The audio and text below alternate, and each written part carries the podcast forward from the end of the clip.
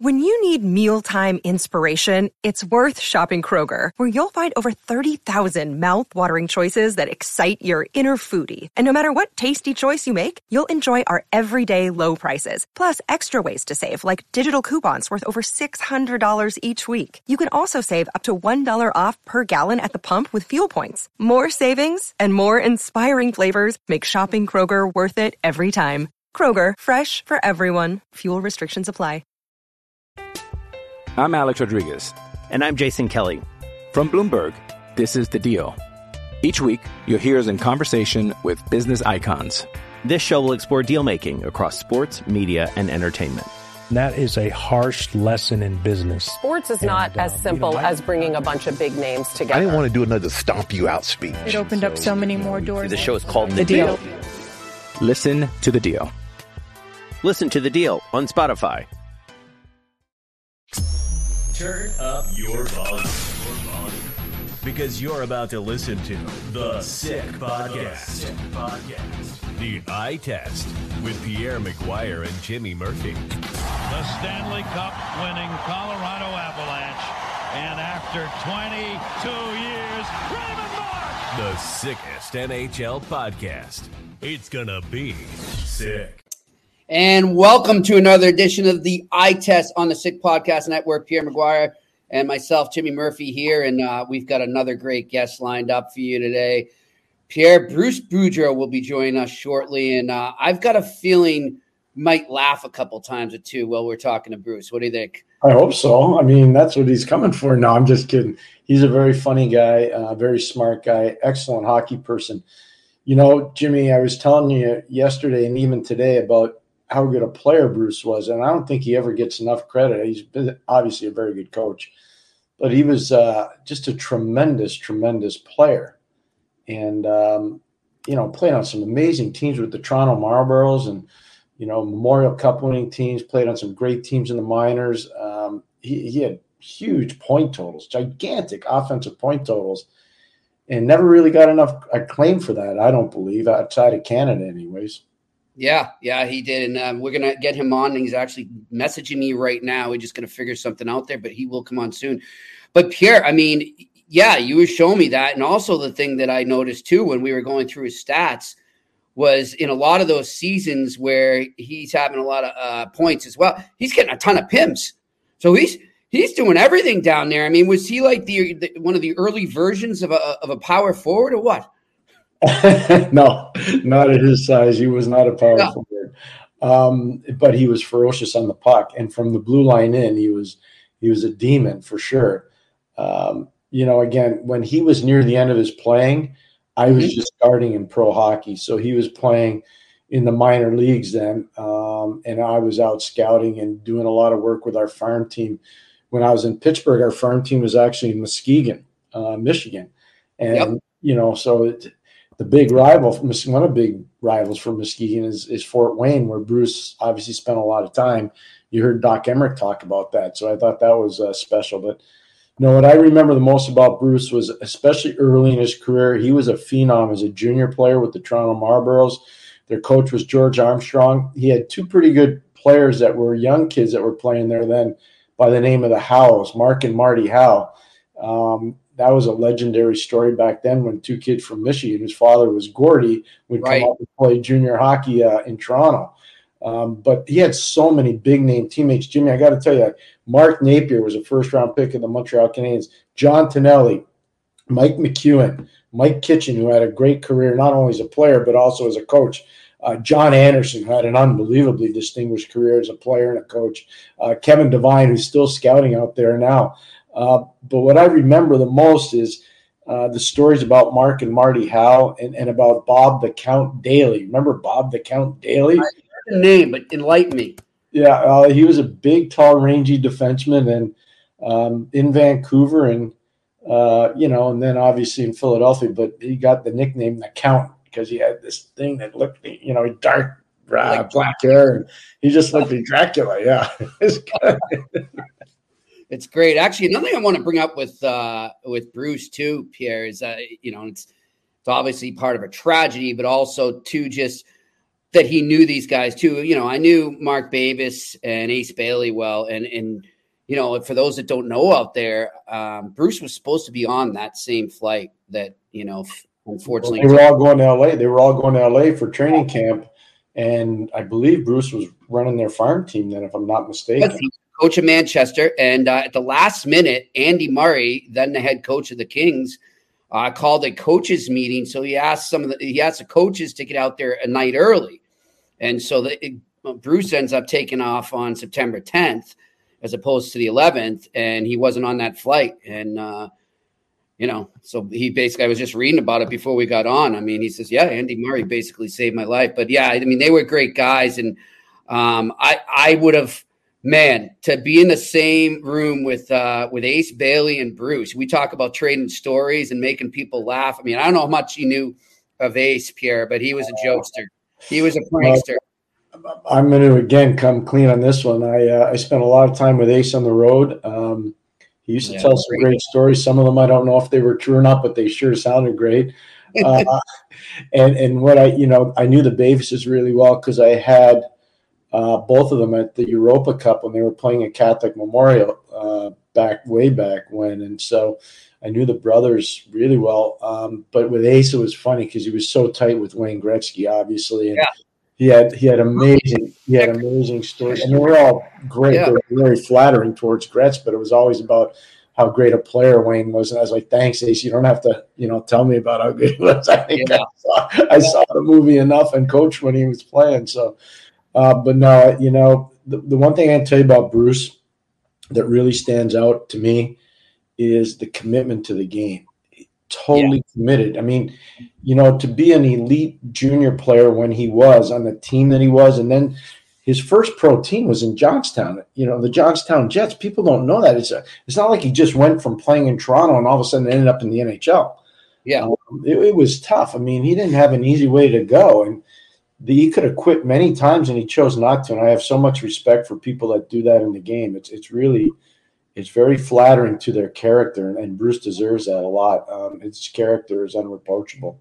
Yeah, and look, I mean, I, i have talked to players that play for him. They said he's he's hard, but he's fair, and you know, and he if he senses that respect that he has for the game in you, the player, uh, then you're going to be okay. That's all he wants to see there, and, and he appreciates that. So you know, I, I think I'd love to talk to him about maybe, you know, some players that kind of potentially maybe reminded him of himself and, and, and the journey he had been through, you know, because we've seen a couple guys that have gone through that obviously uh, in the league. And um, I'll tell you though, I just remember, and I was telling you off air earlier today, I was looking for some clips, couldn't really find many great ones, but you know, there was that we can't play it. There was just too many um, special words. We'll put it that way.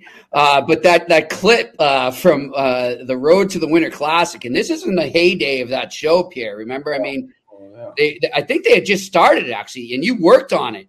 Um, and he comes in there after they give up. He's coaching the Capitals, and he comes in after they give up a goal at the end of a period, and they're in the in the midst of a losing streak. It appeared, and he just gives it to them, you know. And it it was great, and he just walks out of the room, it, it, like he that was it. He wasn't taking. He's like, I'm going to say this. I'm going to get it off my chest. Here you go. You do what you may with it. And of course, they went out and tied the game. But um, it, it was it was cool. It was it was fun to see. And I wonder now, Pierre.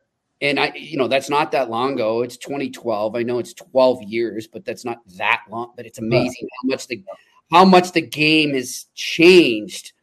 It would would a speech like that work you know, where you're dropping F bomb after F bomb after, and you're just saying you guys aren't trying. You're pathetic out there right now.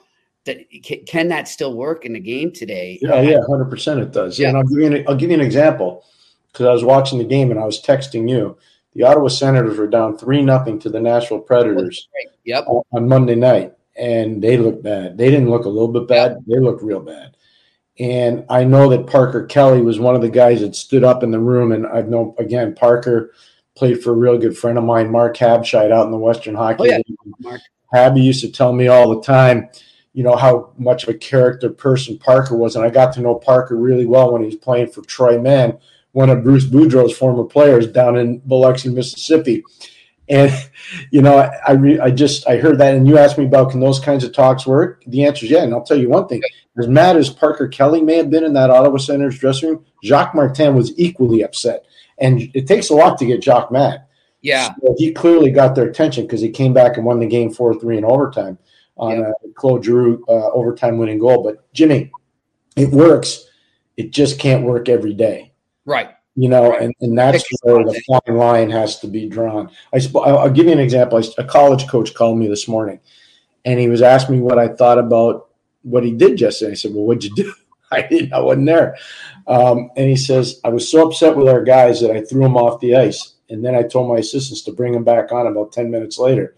I go, how'd it work? He goes, our practice was much better. He goes, do you think that's a good idea? I said, oh yeah, you can't do more than three times in a season, but yeah, it's it's a good idea. Don't worry. Nobody got hurt. Nobody got hurt.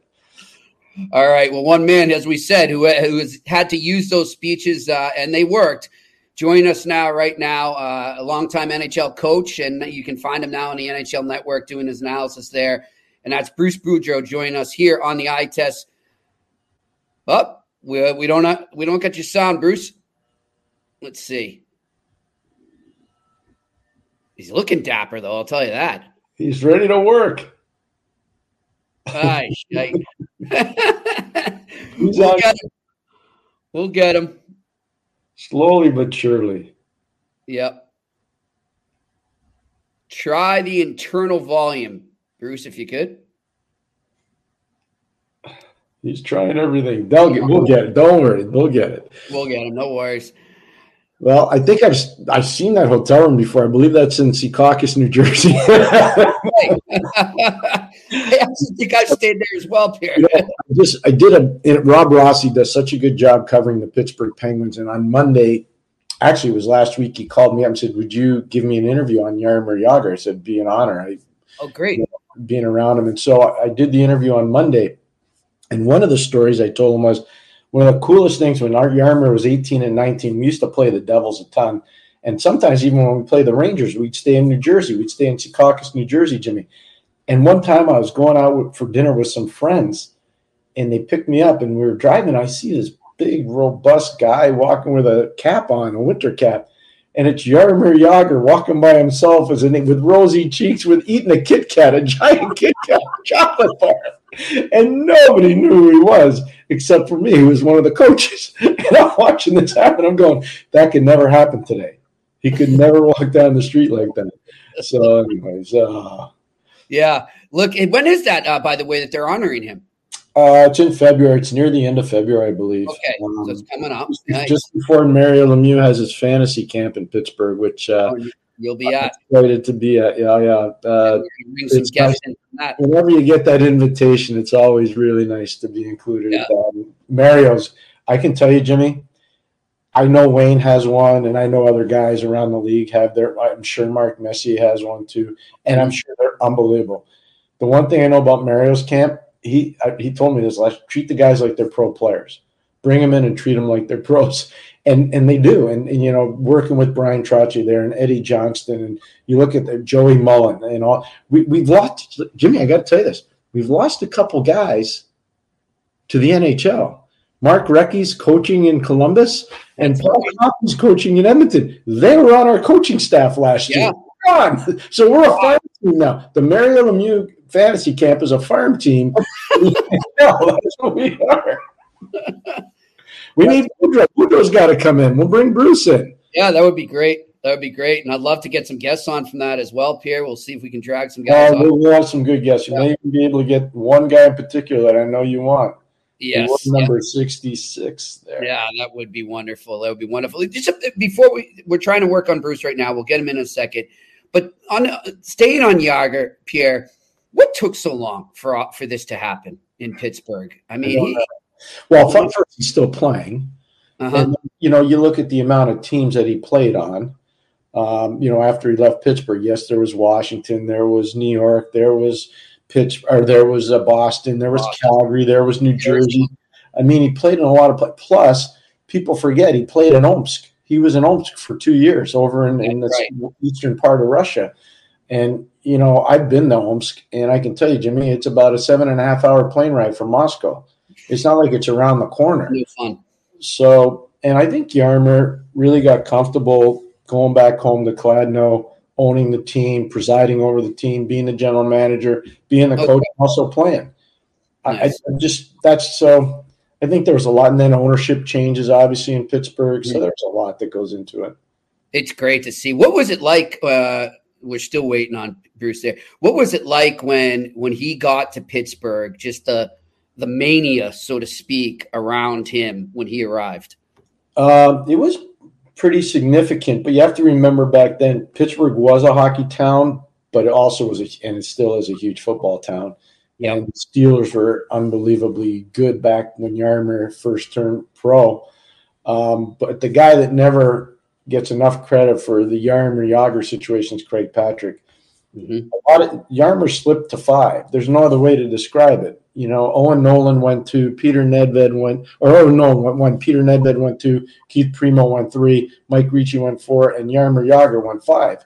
So you do that draft again today, and you, knowing what you know now, and you say there's no way Jagr goes at five, but he went at five because a lot of teams didn't think he would come out. Whereas you knew Nolan was going to play right away, you knew that uh, Nedved was going to play right away, you knew that Primeau had a real good chance to play right away, and you knew Ricci was going to play right away. So everybody wanted players that could play right away. If you drafted Jagr, you knew he could play, but could you get him out? Craig Patrick's experience from the 1980 Olympic team and the connections that he made from that experience opened up a huge pathway to get Jaromir out right. of it. It was Czechoslovakia then. It wasn't Czech Czechia like it is now. It was Czechoslovakia.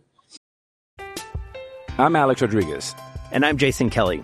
From Bloomberg, this is The Deal. Each week, you'll hear us in conversation with business icons.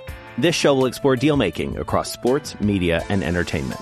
That is a harsh lesson in business. Sports is and, not uh, as simple you know, as bringing a bunch of big names together. I didn't want to do another stomp you out speech. It opened so, up so many more doors. The show is called The, the deal. deal. Listen to the deal. Listen to the deal on Spotify. Hey, it's Kaley Cuoco for Priceline. Ready to go to your happy place for a happy price? Well, why didn't you say so? Just download the Priceline app right now and save up to 60% on hotels. So, whether it's Cousin Kevin's Kazoo concert in Kansas City, go Kevin, or Becky's Bachelorette Bash in Bermuda, you never have to miss a trip ever again. So, download the Priceline app today. Your savings are waiting. Go to your happy place for a happy price. Go to your happy price, Priceline. Yep. Where's Craig right now, Pierre? Craig's in Pittsburgh. He'll be at the camp. He's at Mario's. Okay. Yeah. yeah, he's there. He's good. But he's not working anywhere in the game right now. Not right now, no. Unless he's doing some work for the Penguins. I, I, I don't. Yeah. he is. Yeah, he was yeah. doing some work for Buffalo for a while when Timmy Murray was there as a yeah. general manager, and then he went back to Pittsburgh. But I don't. I'm not sure if Craig's working right now. I feel like he doesn't get enough credit. I don't know. Maybe it's just because I'm a that that's one of the things I told Rob Rossi when I did the interview. I said, you know, there's so many people, so many moving parts on Jaromir, but the man that really had the vision to make it all work was Craig. He he yeah. really was a visionary on that, and he's the he was the architect. I know people like to call Bill Torrey the architect for what he did on Long Island, and justifiably so. Craig Patrick is every bit the architect in Pittsburgh. I mean, people need to know that team that he inherited in 1990 missed the playoffs in the last day of the year. Uwe Krupp scored a seeing-eye shot from the blue line for the Buffalo Sabres. It knocked Pittsburgh out. And yep. that then Craig brought in the late Bob Johnson, Scotty Bowman, Barry Smith, and myself. And it started, you know, because of Craig's vision, everything started to change there.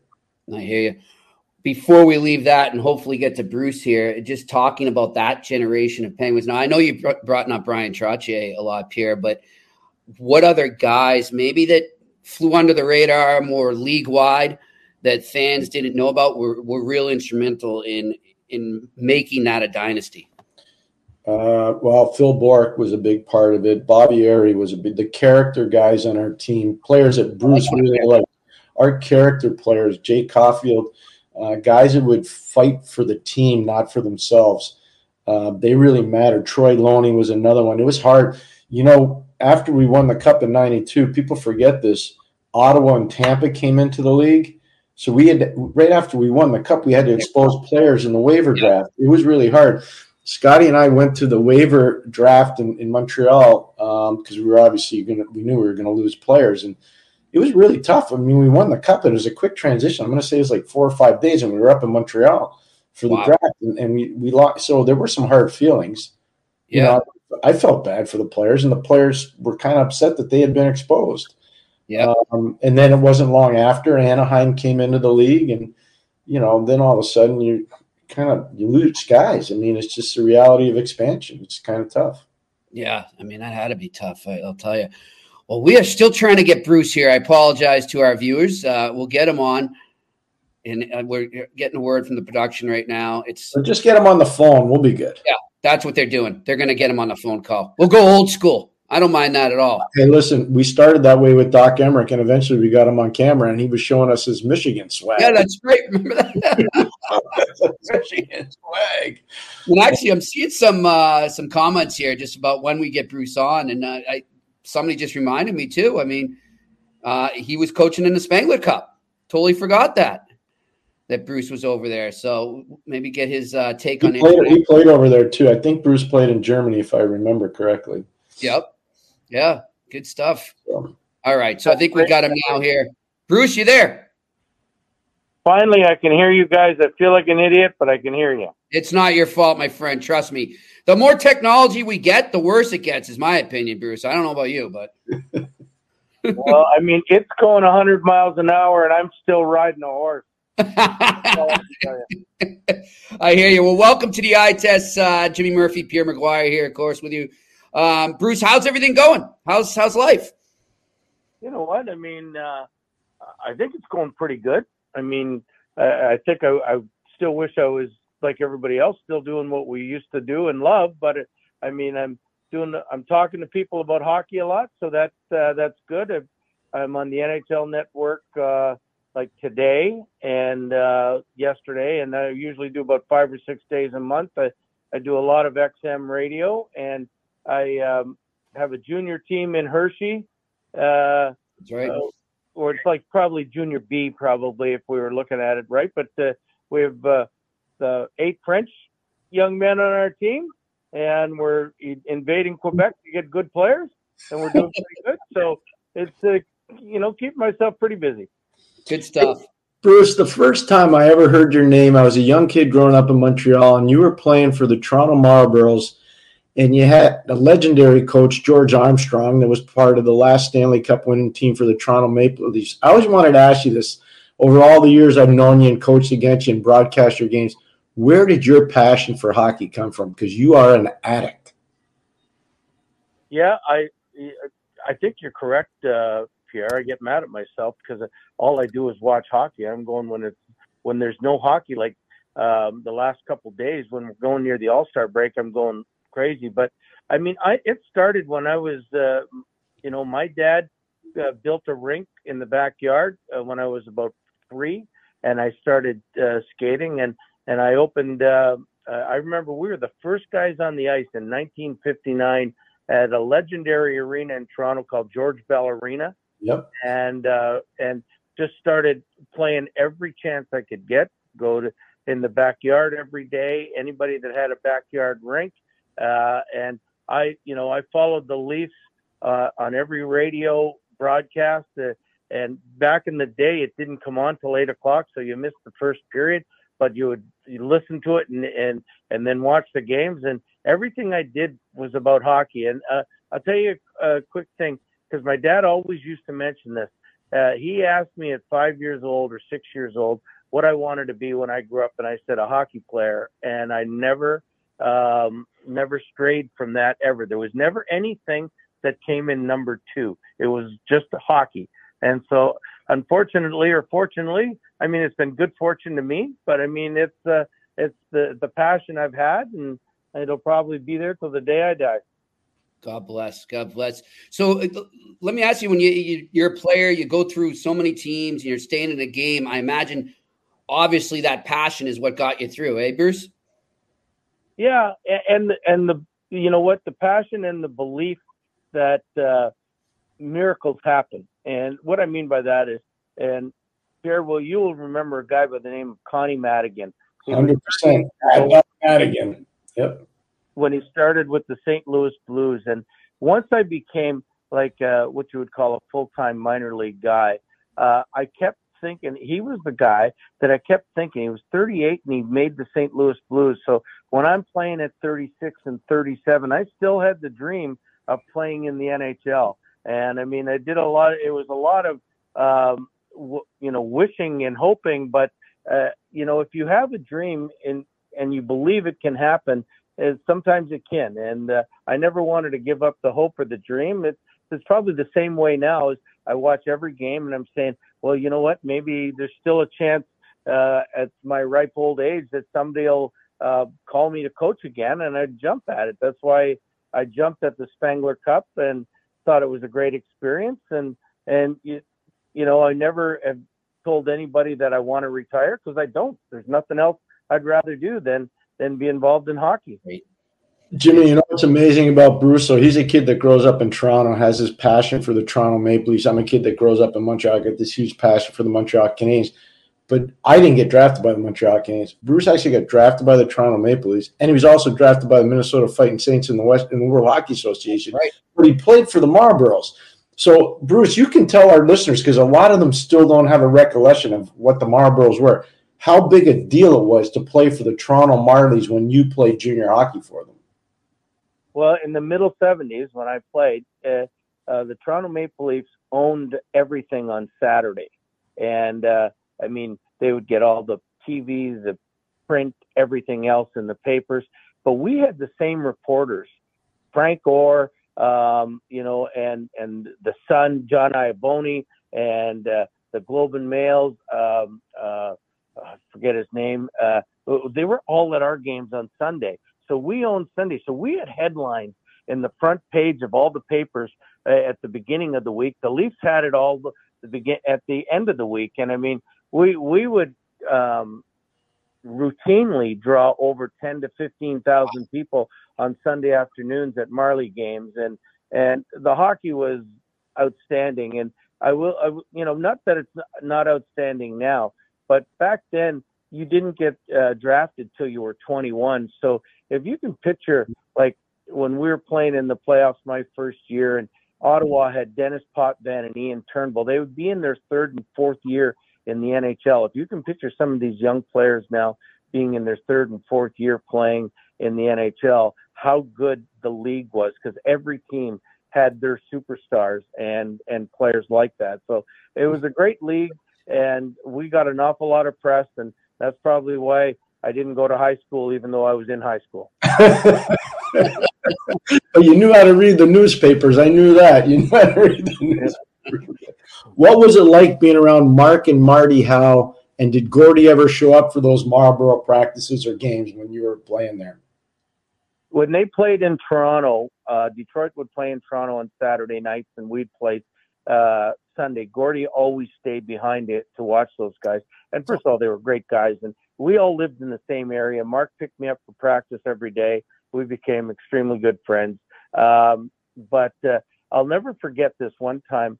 I uh, got hit in in the Sunday game, and I don't know, and and I stayed on the ice. The trainer had to come come down, and and he took me to the dressing room, and I saw him coming down the stairs. It was Gordy, and he went right into the uh, the dressing room with me, and he gave me words. Back then, I was still 17, and he gave me advice that I'd never forgotten, and and I used it till the day the last day I quit. He said, "Never stay on the ice, son."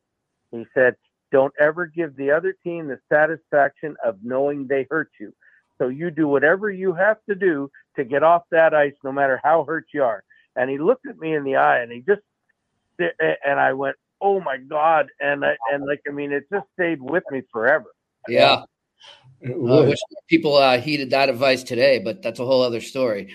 Uh, but Bruce, I, I want to ask you. So you, you, you, go on through your hockey career. What did was there a certain point um, where you started to maybe think, "Hey, maybe I'll do. I'll get into some coaching uh, when this is done." Was there something that kind of propelled that, or did it just sort of organically happen? No, you know what? I, I think I was probably now say 27 years old, and I'm still part of the Leaf organization in St. Catharines, and and uh, I, I became the player assistant coach. And my thought always was if I couldn't play the game, couldn't play, and then I would end up coaching. And uh, I, I did an article in the Sun, and I Glen Sonmor's sister was the reporter, and they and it wrote and it sort of just was coming on how much I would like to stay in and coach and and I had so many good coaches to learn by up to that date that I mean it, it was just something that I couldn't see myself not being involved in hockey mm-hmm. and mm-hmm. it seemed like a, the quick transformation from a player to a coach and uh, I mean I didn't know how difficult it was going to be at the time or what have you but I mean uh, it was something that at an early age once I knew I wasn't going to be in the NHL full time that I said I was going to be a coach at some point. Pierre? One of the guys that Bruce played with with the Marlboros was a guy by the name of Bob the Count Dailey. Bruce, any good Count stories? Well, I mean, I knew he's at the time he was six foot five and he was big, and uh, no one, you know what? We didn't have a team that fought, but nobody would want to fight when we had guys uh, like him and Glenn Goldup on the team and uh, and big guys like that. And and but I mean, no real stories except that he was a great leader. He was our captain that year, and I mean, uh, he went on to great great years in Philadelphia. But I mean, always remember him as the protector. I mean, he wasn't overly fast, but back in that day, being his size, he was sort of just command the room. And uh, that's pretty, you know, like what I remember of him as like I mean I was just a young 17 year old he was 21 and I would just look up to him and and whatever he wanted uh, from me he got so I mean I think I was more scared of him than anything else but uh, uh, he was a great leader for us Jimmy, one of the guys that Bruce talked about, Glenn Goldup, was a first round pick of the Montreal Canadiens, and that's what they drafted for the physicality part. But Bruce, there was another player that you I remember playing because I learned this um, way back when. But John Anderson, who I have so much respect for as a as a player and as a coach, and I know you were teammates with him for a long time. What about John? Like, what what were your takes on John early on? He was such a good goal scorer, kind of like you. Well, he was fabulous. I mean, we became best friends. We still are to this day. Uh, but he was another. He's a hockey junkie as well. And when he got called up, he was playing junior B when my first year junior A He became a uh, a junior A player the next year. But he was like just in awe too. Like I mean, everything in his world was hockey. Um, we would play ball hockey in the summer. We would uh, uh, we were pretty nerdy, both of us uh, at the time, and um, all we would do would be would be talking hockey. And the first chance I got for him to be my assistant coach in uh, Minnesota, I jumped at it mm-hmm. and uh, had him as an assistant coach, and he did a great job, quite frankly. And uh, um, but they changed GMs, and the GM wanted his guy in there, so unfortunately, John was at the end of his contract, and and uh, that was uh, that was the end of that. But uh, uh, the one good story when John was in Hartford, and um, and near the end of his career in Hartford, he he got he went to Europe and he got sent down. He was going to retire because he was mad about the game, and I convinced him to come to Fort Wayne to play with me. And I said, John, just you know, come, you know, uh, we'll have a we'll have a great season, we'll have fun, because I wanted him not to leave the game being bitter at the game. And and he came and he was had a, an incredible year. He went on to be the MVP of the American Hockey League and played four or five more years before he got into a great coaching career. Jimmy, remember Doc Emrick, how much he was talking about Bruce Boudreau? Yeah. So go at it with Bruce on Fort Wayne because obviously he's an iconic player there, and his son actually coached there as well. So it's kind of a neat story with Fort Wayne and the Boudreau family. Oh yeah, yeah Ben coached there, won a championship. Uh, uh, Doc, I talked to Doc last week, and he he was telling me about Fort Wayne's newest acquisition and I mean, he still loves Fort Wayne. Um, still the best uh, uh, play-by-play guy I think this side of Danny Gallivan that you'll ever hear. Mm-hmm. And uh, uh, just, just uh, you know, I still think he could do games if if they ever went to Port Huron and had an uh, NHL team. He'd be he'd be the broadcaster for that. Yeah. yes, he would. Sure.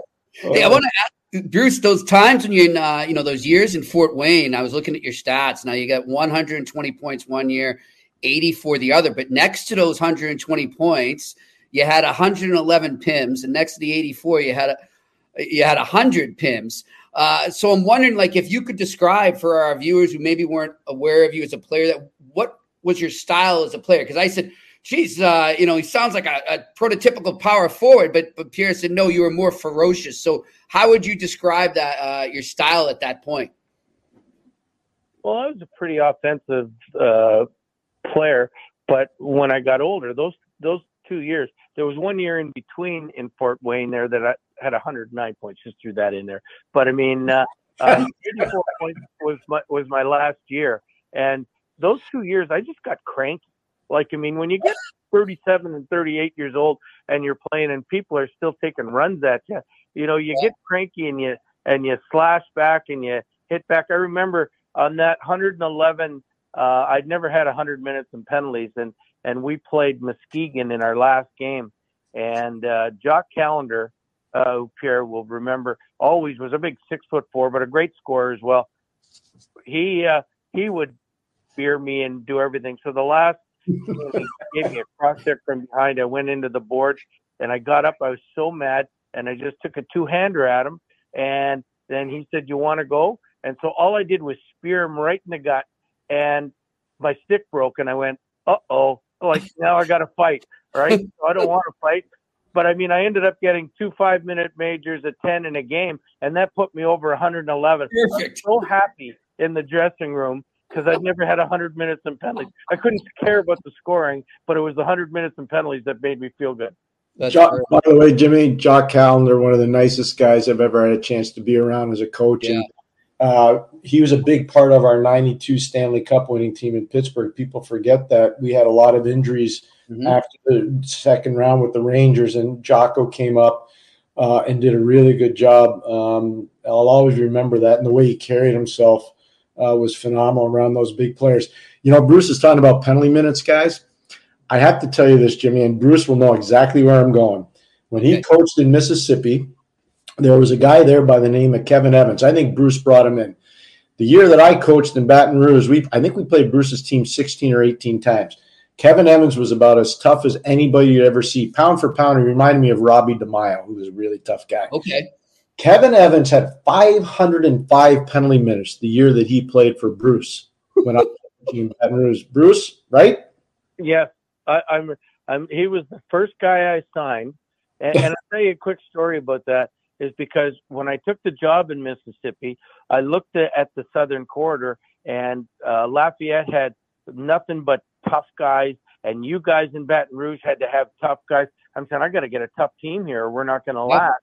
And Kevin Evans, I knew the family. Uh, I played with Paul. Dougie was in St. Louis and knew Kevin really well. I knew he was near the end of his career. And uh, I thought, well, I'm going to get him as a player assistant coach.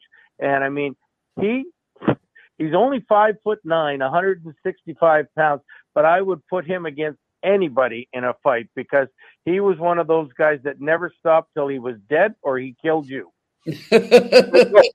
So there's a second part to this story because again, when you play a team like 16 or 18 times in a season, there's a lot of bad blood.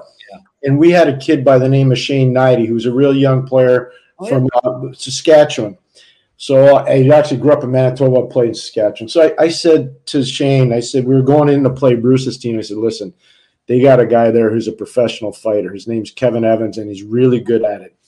You don't go near him. Understand? You don't go near him. And Evans was obviously knows he's going to get after this kid, and he's coming off the ice frustrated. I see Hnidy coming off. I said, I'll set the table for you. Trust me on this. If you really want to fight him, don't do it till I tell you it's a good to go.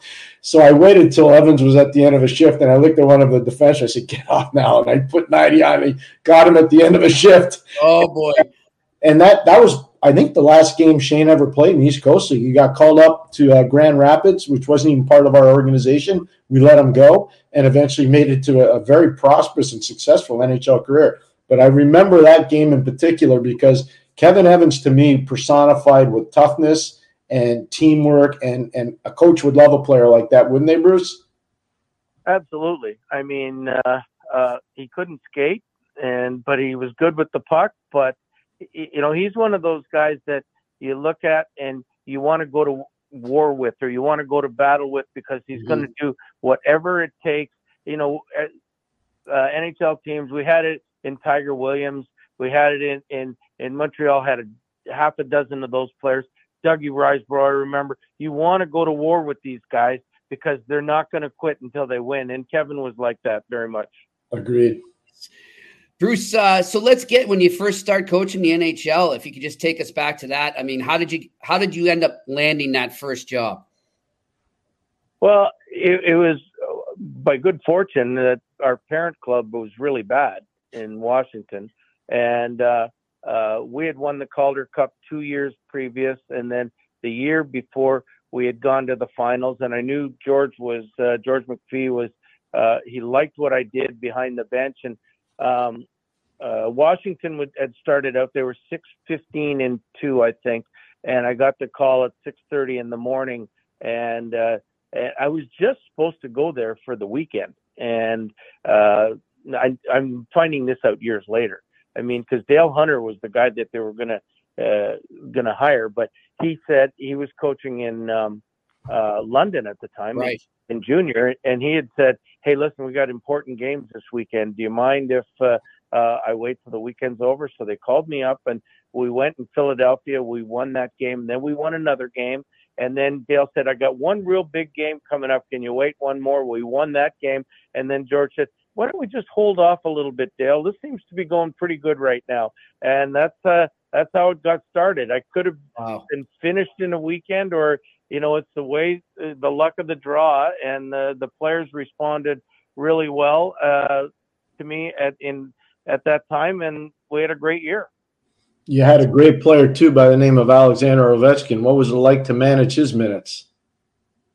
I mean, um, you know what? Uh, it, it, sort of was was sort of easy because I mean, um, quite frankly, he was an easy guy to deal with, and and he didn't kill penalties. And I mean, we, you know, he would go out there. The biggest problem sometimes Alex would have a tendency, especially when he was young, is to stay on a little longer than you you would like him to because the other two guys on the line had changed and Alex is still out there. So you had to bring him in and give him the come on over here, Alex. Can you shorten your shifts a little bit? But it was at that time I learned when you're scoring 65 goals, then um, uh, you know you can stay out a little longer, and that's where he started staying out for the whole power play, Jeez. and he did that, and um, uh, and it's continued 18 years later. He's still staying out two yep. two minutes for the power play. Bruce, Bruce, can he break Gretzky's record without Nick Backstrom? Um, I think they got to you know what? Every good winger, every good goal scorer has a centerman that can right. feed you the puck. And uh, uh, right now, Washington doesn't. That's why they're the, I think, the lowest scoring team, or the second behind Chicago in the in the NHL is is not getting goals. So unless they find somebody in, in a hurry, like I mean, he's he's got maybe three years maximum left in his body, I think, to play. And uh, uh, I, Dylan Strome isn't the guy that's gonna gonna get him those goals. I mean, he's got nine now. I think like in the in the last 34 games or so that Washington has. I mean, he's got to get 16 goals this year, and in those that short amount of time to get to 25 to think he's able to to break the record because it's going to take another two years at that rate to to go break the record. If he if he stays and hovers around 14 or 15 for the year, my biggest fear is that um, I mean initially I thought he would stay until he broke it, but he's a really proud man. I mean. Uh, I remember Wayne Gretzky only got nine goals in his last year, Pierre, as you remember, and mm. and that sort of killed him because he wasn't able to do the things that he has done his whole life, and that's uh, and when he couldn't do that, that's pretty frustrating for a player. So I worry if that's what's going to happen to Alex. By, by, the way, Jimmy, I completely agree with the coach on that. And I know I shared it with you before, and I mean this sincerely. It's not a knock on Alex. It's, when you don't have that elite playmaking center like Nicky Backstrom was, and I don't know if he'll be back playing again. That's why I use the past tense. That's a problem. And they don't have uh, a centerman that can do what Backstrom can do. And and Bruce coached him. He knows. Yeah. I agree with the coach on that 100%. Well, yeah. I mean, guys, I think, you know, watching the Bruins growing up, and I, I always wonder, you know, what would have happened, especially when Neely got into those years where he was battling the injuries – yet still scoring. He doesn't do that without Adam Oates coming in to replace Craig Janney. It just doesn't happen. So, I mean, you're absolutely right, guys, that you need that. Coach, I, I want to ask you um, what it was like to be part of the early days and sort of the the advent of the Sid Ovi rivalry and and and just you know obviously Pierre knows from a broadcasting standpoint what that did for for the game but what was it like being on the ice on the bench uh, for that rivalry as it developed? Well, you know what? Uh, I can tell you uh, the one thing Pierre was in the middle of the bench almost every game we played. That's right. and, uh, and, he was seeing it firsthand when those two guys would come back to the bench and they'd be swearing at each other. And uh, there was no love lost. And they're both great guys, but the competitiveness in both of these guys was incredible. And I mean, they would never talk. Alex would never talk about it, but you could see him go on the ice, especially.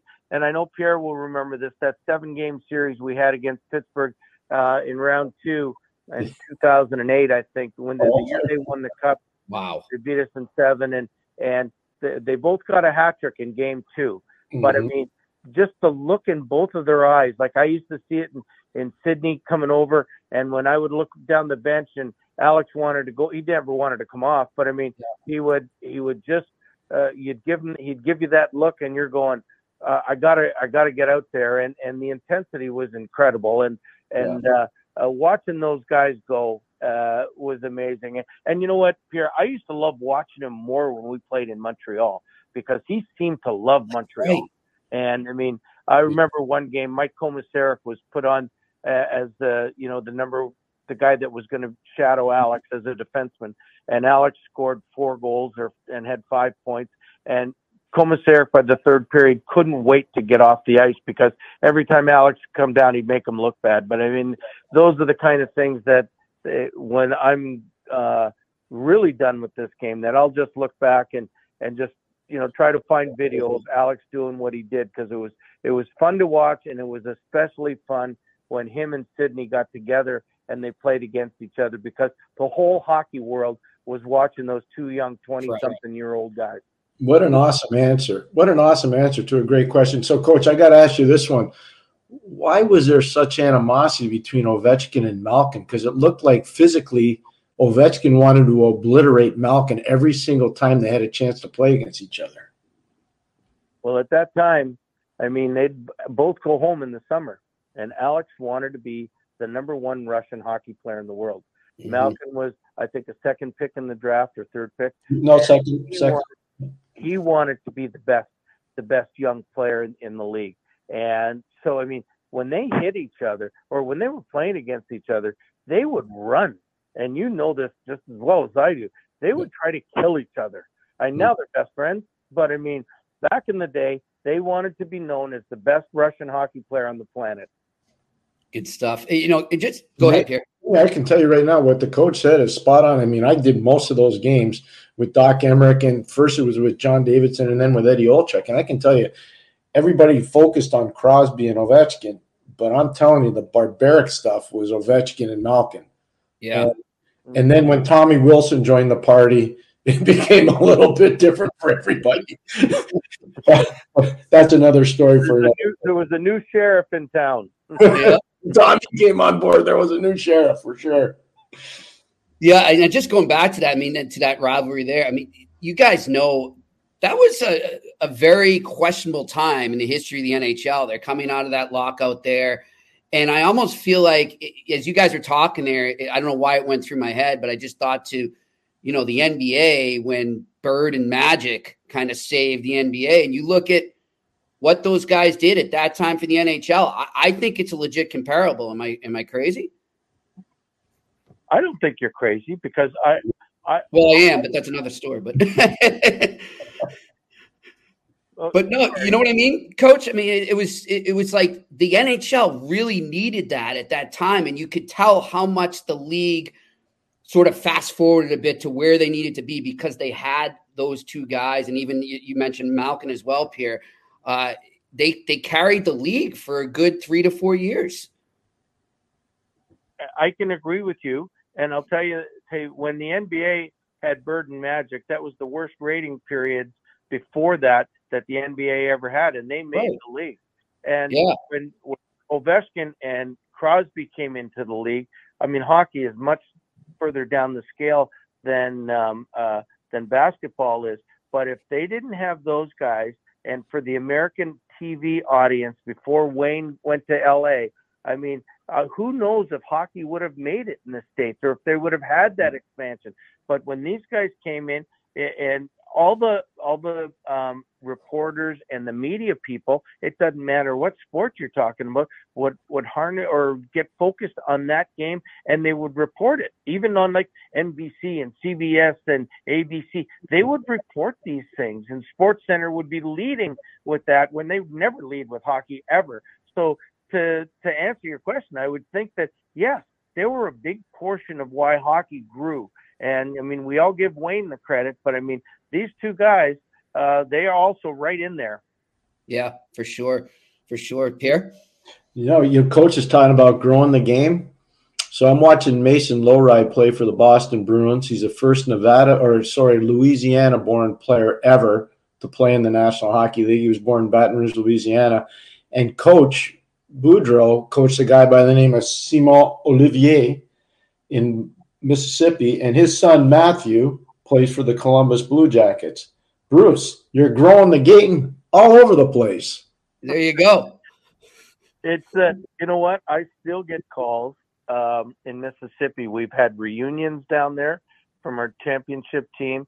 Uh, friends still call me and they're saying, "Well, you know, big game tonight. Who's going to win? You know, we're going to uh, go on these betting sites, and I'm going, oh, "You're on your own. I know nothing." uh, and you know what? And another thing about Lohrei, his dad coached in Baton Rouge. He did. Yeah. Dave Lohrei, and then he coached in Reading in the East Coast League, and uh, to see his son there, that's amazing. How you even get minor hockey? Quite frankly, back in those days when there was there was maybe one arena in every town. Uh, every big town like Baton Rouge or Lafayette or New Orleans or Biloxi, there wasn't a lot of rinks that you could go to and play. Yeah. You know, Jimmy, they had a thing when Bruce was there and I was there, and Doug Shedden was coaching in Lafayette, Louisiana. So when the three of us were there, they had a thing called the Atchafalaya Cup, and it was sponsored by a big bank in the South, a Louisiana bank, I think. And uh, our team ended up winning the Atchafalaya Cup. But I here's what I would tell you: after they won it, and you know I've been fortunate enough to be around Stanley Cup winning teams. Like Coach was around Memorial Cup winning teams and yep. championship teams. So I can tell you, winning that Atchafalaya Cup meant as much to our players as it did for the guys in Pittsburgh when we won the Stanley Cup. I'm just telling you. And I think little things like that, like when Bruce's team won in Mississippi, that helped hockey in the South, like that part of the South. And and when we won that Atchafalaya Cup, it helped. And you know, Bruce talked about at the beginning, Shedden's teams in Lafayette you know Dan O'Rourke, the official in the NHL? Yeah, yeah. He, yeah. he played on that team. Oh, wow. Nice. Nice. Good they, stuff. They, they had a wagon over there. They, they would get 9,000 people a night, and it was like bedlam when you went in there. You know what? Uh, uh, quick story when when Dan first got to the NHL and I was there, uh, I wasn't there much before him, but I mean, I got there and we got into a screaming match at the at the, the bench. I think it was in L.A. And I I said to him, I said, "You're still pissed because we beat you, and that's why you're giving me the raw end of this deal." So get over it. I I would be yelling at him. I knew he was a player, and, and he was he was mad at our team for beating him, and we sent oh, the guy out. Uh, and uh, this guy, uh, and Pierre will remember him. His name was Roger Maxwell, and yes. he was just a big, tough dude. And I and I told him before the game, I said, I don't know who you're going to fight tonight, but I mean, you don't fight to hurt. I mean, if you're if you're going to survive in this world, you better fight. If you're going to fight all the time, you better fight to hurt the guy and not just fight to to hold him up. And he fought Dan O'Rourke and and he put him in the infirmary type thing. And he came to me uh, uh, after that fight. He didn't even go to the penalty box. Came right over the bench. He says, "Is that better, coach?" I. I said, "Yes, Roger, that was better." Bruce, I want you to know before we let you go here too. We got a couple folks from Vancouver over in the in our chat room here, but they just wanted me to let you know how much they loved you there. And I guess that was actually one of the questions I wanted to ask. I know it didn't end the way you wanted there, but what did it mean to you to get the outpouring of love you got from fans and media and players uh, before you guys parted ways there? Well, it was nobody likes to get fired, and and I don't think uh, there's a coach alive that gets out of the game uh, almost the right way, where you get to retire, unless you're Al Arbour or, or Scotty. You know, usually it ends up bad for somebody. But I mean, um, uh, that night, I mean, was one of the more incredible nights of, of my life. If you're going to get fired, this is the way to get fired. Yeah. A, you knew it's coming. I mean, I knew it was coming for three months and just kept, they wouldn't tell me. I, I, as a matter of fact, I asked that morning, I said, can you tell me guys what's going on? And they still wouldn't tell me what was going on, but I, I knew what was happening. And, um, uh, so I told the players, I said, this is our last game together. And the players were great. Uh, the players stayed on the ice and, and wouldn't, wouldn't go off until the crowd stopped cheering and which, you know, like a pretty emotional time. But I mean, yeah. and the, the, the, the great thing that I'll probably take to my grave that I didn't even understand at that moment is when I'm addressing, you never get a chance to address the players when you're let go. Usually mm-hmm. the, you'll be called into the office after practice or uh, the, on a day off or something, and you don't get to address the players as a group. And um, uh, I did, and they all we all started crying in the room. It was crazy. Like I mean, I'm not just saying sobbing. I mean, there was guys that would come up or put their arm around me and were crying like they had lost their father or something, and it was uh, it was so touching. Like I mean, uh, it's probably one of the greatest memories I'll ever have on one of the worst situations that I ever went through. Well, it speaks to you as a person and speaks to your character and how much respect your players have for you. Uh, I know I coached against you, and I had a tremendous amount of respect for you, Bruce, because of the way you carried yourself and your passion for the game, and you did things right. And uh, coming on with us, we're so appreciative. You have no idea how appreciative we are, and thank you so much. It means a lot to both of yeah. us. Thanks, Coach. I, uh, you know what? Thanks for having me on. First of all, secondly, I wish I was better on this computer phone thing. I mean, no worries. Uh, I am so, like, I mean, if we had a typewriter, I could use typewriters better than I could use computers. I can tell you that much right now. there you go. What's the what's the writer's name in Slapshot, Bruce? I forget. Dickie Dunn. Dickie Dunn. There we go. well, thanks for having me, man.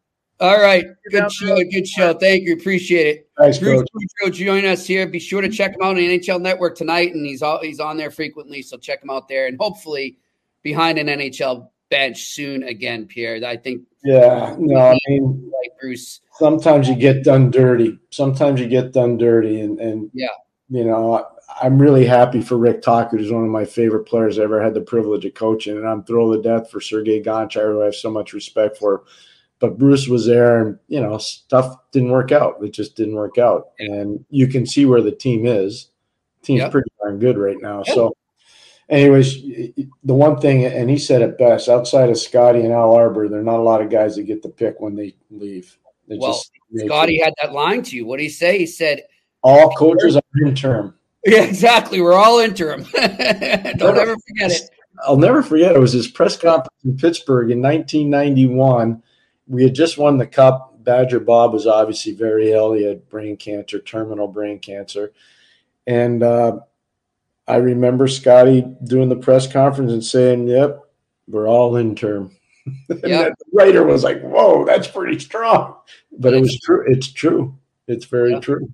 It's true. And, you know, look, I, uh, one thing I love about Bruce, like you said it numerous times to him there, is his passion for the game. And, you know, I, I think Pierre, you're you're in and around a game like me, and uh, one of my favorite things about being part of this and, and getting to do the job I do is meeting people like him who just they just breathe the game. Like it's like they speak and and it just comes right out. You know, their love for the game, their love for life, and it's inspiring because I mean we all go through our ups and downs, and you know people like him who just never give up and they just keep following that dream and and they enjoy every second that they can. I mean that's that's what we need, not just in a game, in life. Pierre, I I, I think it's great as a life lesson as well to to see a guy like Bruce Boudreau. Well, he's a lifer. He's a hockey lifer. Yep.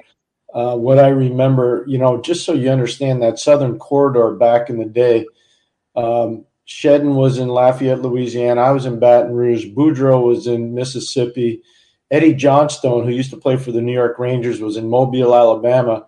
And there was a guy by the name of Bruce Cassidy who was in Jacksonville, Florida. Yep. Um, and it, was it was amazing. Terry Christensen was coaching in Pensacola. He's a longtime coach at Michigan State for Ron Mason. I mean, it was a murderer's row of coaches back then. It really was. Um, and and I can tell you, like again, Lafayette, Baton Rouge, and Mississippi. If you were into the physical stuff, that there was like there was no nights off, Jimmy, and yeah. it was amazing. The players would get mad at one another, and sometimes during the game, the coaches would say stuff under their breath, you know, whether it was Shedden or me or, or Boudreau. But when it was all said and done, we still could look at each other because we were all going through the same stuff. And and you know, or whatever, you could just you could still talk and still be civil. Yeah. You know? I mean, I think I told you the story once because this is one I don't really get mad at too much. One of the things that's kind of irksome to me now in the NHL is the disconnect between coaching staffs. Mm-hmm. You know, mm. like verboten. You're not allowed to talk to the other guy. Well, let yeah. me, you know, Bruce brought up Al Arbour. When I was a young coach, head coach in the league, I the trainer from the Islanders would come down, knock on the door, and say, "Hey, what are you doing right now?" I said, "Not much." Why? He says, "Al would love to have a cup of coffee with you and smoke a cigarette." Well, I didn't smoke, but I'd go down to Al Arbour's office before the game. This is before the game, and we wouldn't even talk hockey. He'd say, "Hey, when's the last time you talked to Scotty?" or "How's your family doing?" or "Any anything going wrong? How's your health?" Like he was amazing. That's he was awesome. amazing. You know what I'm saying? He said, "Hey, you're you're tight with one of my good friends from St. Louis." I go, "Who's that?" He goes, "Jimmy Roberts." I said, "Yeah, I'm really tight. I talk to him every day." He goes, "Oh, I know." And this is before cell phone. So back then there was this civility and ability to talk amongst the yeah. fraternity. Now all they do is they do it at the end of the year and they make it look good at you know the coaches conference. I was just going to say they still have that. Yeah, yeah. You know, and eh, eh, I don't know. I, I, remember like that, that that foray into the East Coast League for me was great because it I, sounds- you know, look at all those coaches I just brought up. Yeah. That was yeah. A row of coaches. Shedden's still coaching in Europe. Boudreau's going to go back and coach. Cassidy just won the Stanley Cup in Vegas. I mean, you know, we're all knocking heads against each other. It was pretty amazing. That's great. So is Sned, Sned in any relation to the one that coached in Vermont, Pierre? No, different, different spelling. Different, Different people. Okay, different spelling. All right. Actually, that coach at Vermont played at Harvard, and his first real opportunity was at Union College, and then he moved okay. up to Vermont. Gotcha. Yep. Gotcha. Yeah, I confused him there. Confused him there. All right. Um, I, what do you think, Pierre? Time for a couple here, or what? Always. we got right. take a few. I, I, before we get to the questions, yeah, we got to be transparent with our audience. What did we talk about before? How much we appreciate the professionalism of the questions and dealing with our audience. It's one it's one of the things I look forward to every day. You know, yeah. I really do. I look forward to interacting with our audience. And you know what I love, and we've got one now, is when you guys send us these video questions, uh, like Shane has done, uh, and, and Evan, like, and so I think we got one right now, guys. Can we play that one I sent you earlier that uh, that Evan sent us? I don't know if we have it. We don't have it. Okay, that's fine. That's okay. That's all right. If they do, no, they don't have it. All right, we'll get it tomorrow. I'll get it to you. I promise. Um, but let's go to some questions that we got right now in the chat room. This is a question for uh, this from Alex Evanovsky. Question for whoever. What team do you think was Bruce's best chance to win the cup? The Caps 2009, Caps 2010, or the 2015 Anaheim Ducks? Pierre, before you get to, I'm just going to say 2010. And like they did so many times to the Boston Bruins, the Montreal Canadiens screwed it up. I'm going to say the 2010 team. I did every single game in that series. Washington had a significant lead. And then Yaro Spacek started blocking shots and driving Ovechkin nuts. And uh, Roman Hamrlik started driving some of the Washington Capitals forwards nuts. And then Montreal had some amazing performances by certain guys, especially Mike Cammalleri. So I'm going to say that team, but there's no way Washington should have lost to that team, but they did. And it was too bad. It was just too bad. Yep. All right, let's go. Next question. Do we think Alex Ovechkin ends his career in Washington or could we see him play on a different team? Funny, Pierre, you know, so I, I noticed this question as as coach, you guys were talking about Alex, right? And as he we were talking about Sid and all that. And then as I'm reading that question, and I'm th- I the first thing that came to my I don't think I don't really think it would happen, but if it did, the one city that always came in my mind was Montreal. And a few seconds later, coach goes, You know where he always played well was Montreal. And that's exactly why. Yeah. For some reason, he lit up when he would go to Montreal. He, he just loves playing in front of those fans. I think it would be one heck of a relationship between him and the fans uh, at the Bell Center if they can make that happen. But I don't know, Pierre. I mean, I just I just can't. You know what? I'm not going to speculate on it, but here's what I will say it would be an amazing thing for the fans in Montreal if they ever had a player like that for a short period of time. I, I think it would be wild. Oh you my know? gosh! And they they embrace Russians. I mean, look at I know he was he was no a crapshoot. They loved Kovalev. They yeah, loved. They, they, have no problem with that. Look at Andre Markov. They have, no, they yeah. love Andre Markov there. I mean, no, there's not a problem with that in Montreal. No chance. All right, we got a couple more here, and Evan, I promise we're going to get you yours tomorrow. Oh, here is Evan with another one. Uh, Evan McLaren, I wonder what Bruce would do to fix the power play in Pittsburgh. Man, imagine the coach Sid and Ovi in his career. But I'll tell you what he would do. The same thing he did in Washington. Um, what they did was everything went through Nicklas Backstrom stick on the power play there, and that's what set everything up for John Carlson for Ovechkin. Uh, and a great question, by the way, Evan. And I've said this a million times on Pittsburgh radio, and I've talked to people that are involved with it, and I said – you got to turn Sid Crosby into Nick Backstrom. Everything's got to go through Sid's stick. Mm-hmm. And until you do that, you're going to have a problem because you're you're expecting Letang and or Karlsson to run it up high, and everybody knows that, and they're overplaying those guys, and it's causing problems. So yeah. get everything through Sid's stick, and it, it, would change the power play significantly in Pittsburgh. Significantly. I, we got time for two more here, and then I got to get on the road. I got to. Question. Um, and this is important. Bruce was in charge of the power play there, but um, he had a guy by the name of Blaine Forsyth who's now working in Arizona. And, yep. and Blaine was, and, and I hope somebody gets this to Blaine. He was letter perfect on the power play. And you look at Arizona's power play, it's pretty good right now. But in Washington, they were always third, second, or first in the power play when he was there. And I know Bruce was part of it, but so was Blaine Forsyth, just so we're clear. Good man. And uh, yeah, we'll take two more here. Uh, what do we got? Randy Workman, I hate this offside reviews on goals. Is there a way we can do anything to improve this? Yeah, Randy. There is. You, you know, I'm giving the old uh was it Roger Neilson with the, the, the, white, towel. white towel? Sorry, I don't know how to do it. Towel. Um, so here's my thought, and I've been saying it for five years, Randy, and maybe some people say you're just stupid and you don't know what you're talking about. Once the puck breaks the plane on the top of the blue line, everything's onside.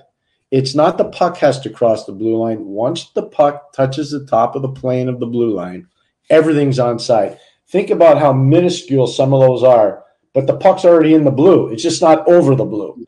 So my point is, if you just did that and players were aware of that, I think you would get rid of all this nonsense, all of it. Yeah, I'm with you. I'm with you. We got to, we'll see. It's definitely going to be something again they look at in the off season. Uh, I hope they can fix it. Well, listen, we're all set for today, guys. I actually got a got a dinner date with uh, my daughter Maddie Pierre. Looking forward to that. I know she's watching, so hello, Maddie. Hey, Maddie. Uh, yep, she's loving this, and uh, I'm glad we got so many viewers here. And guys, we appreciate your questions, like we said.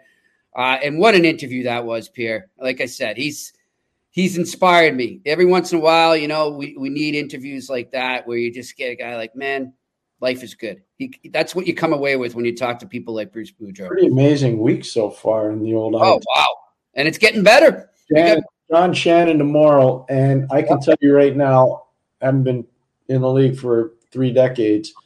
Not sure there's anybody that's been as closely tied in to the broadcast part, the mm-hmm. management mm-hmm. part, the business part, and the insider part than John yeah. Shannon.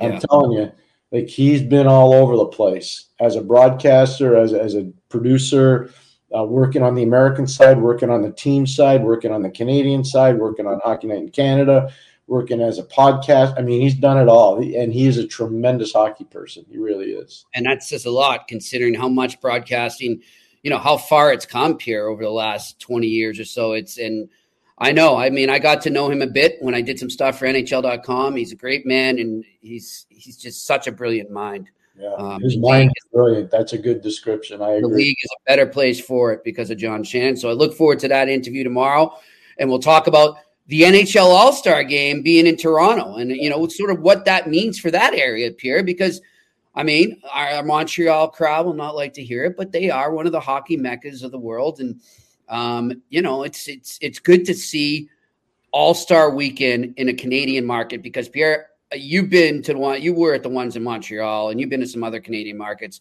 Uh, but still to this day, the, the Montreal one was great back in, I think it was 09 when they did their centennial. Uh, that was something. And it's just, it's great to see it in a market that's so passionate about the game. So looking forward to hearing some stuff about that. Uh, and before you go, before you go, you're talking about great hockey markets. I'm not letting you off the hook because our Friday guest lives in Grand oh, Forks, yes. Dakota and you want to talk about great hockey markets, you go to Ralph Engelstad Arena in Grand Forks, North Dakota, mm-hmm. where I've been many, many times, sometimes warm, mostly cold to get in. Um, we're having Brad Berry on, the coach yeah. of, the University of North Dakota. He's been there nine years as a head coach. He played there as a player. He was an assistant coach. Um, he's a phenomenal hockey person. Uh, I did a lot of business with him a few years ago when Ottawa owned uh, Jake Sanderson and owned Tyler Kleven, and uh, you know, just totally up board, totally honest. You know, it's never easy to go in and tell a coach, "Hey, we want to take your players out of your program." You know, and and Brad met me and we talked. It, was really prof- He's such a professional man. Um, no ill will, no hard feelings. At least he never voiced those to me. And he lost a player in Sanderson as a sophomore that you know, I think if he stays another year, he might have won the Hobey Baker. And and Kleven actually stayed an extra year. He's playing in Belleville in the American League right now. But both those guys, Brad couldn't have been more accommodating. And I, every day that I spent with him, I learned something new, and I appreciated his professionalism. Look forward to that. Really good. And a great, by the way, that's where my father's from. And uh, you know, we just yeah, that's right. Yeah, our family farm was sold, I think, three or four years ago. It was a little bit north of uh, a little bit north of Grand Forks, but uh, I my grandfather, I think, was in one of the first graduating classes from the University of North Dakota, and I know my two aunts, Oral and Merle, I think we're in the first female graduating class from the University of North Dakota. Oh wow! So I've I've got a lot of respect for the community, and I've never had a bad trip there ever it's one of those barns I got to get to. But you know, Pierre, you bring up a thing there. We'll talk about another time. I think it's a great aspect to ask you about is what it is like when a coach and a team have to meet and discuss that uncomfortable situation where hey we think he's ready what, what do we got to do to get him out of here so that i think that would be a great thing to talk about for our viewers you know what i'd like to do is maybe, i think we'll, what i'll try to do um, we'll do that and i'll get a player that's actually done it Okay, cool. What awesome. he went through, and, and I've got a few guys in mind. Um, mm-hmm. high profile players, good, really good players in college, but left early, and what that whole thing was like for them when they're watching maybe their former teammates in college winning championships, uh, or maybe not doing well, and them doing better. You know, so. Yeah. I'll, I'll, try to. Uh, I've got a few guys in mind that I think will be good stuff. So, all right. Thank you about you, Jimmy. Yep, I, I, look forward to that. All right. Well, listen, another great edition. Thanks to Bruce Boudreau. Thanks to our production staff as well. Thanks to you, the viewers and the listeners. We appreciate it. For Pierre McGuire, I'm Jimmy Murphy. This has been another edition of the Eye Test here on the Sick Podcast Network. And that's a wrap. Hope you don't miss us too much until next time. Follow the eye test with Pierre McGuire and Jimmy Murphy on YouTube, Facebook, Google Play, and Apple Podcasts.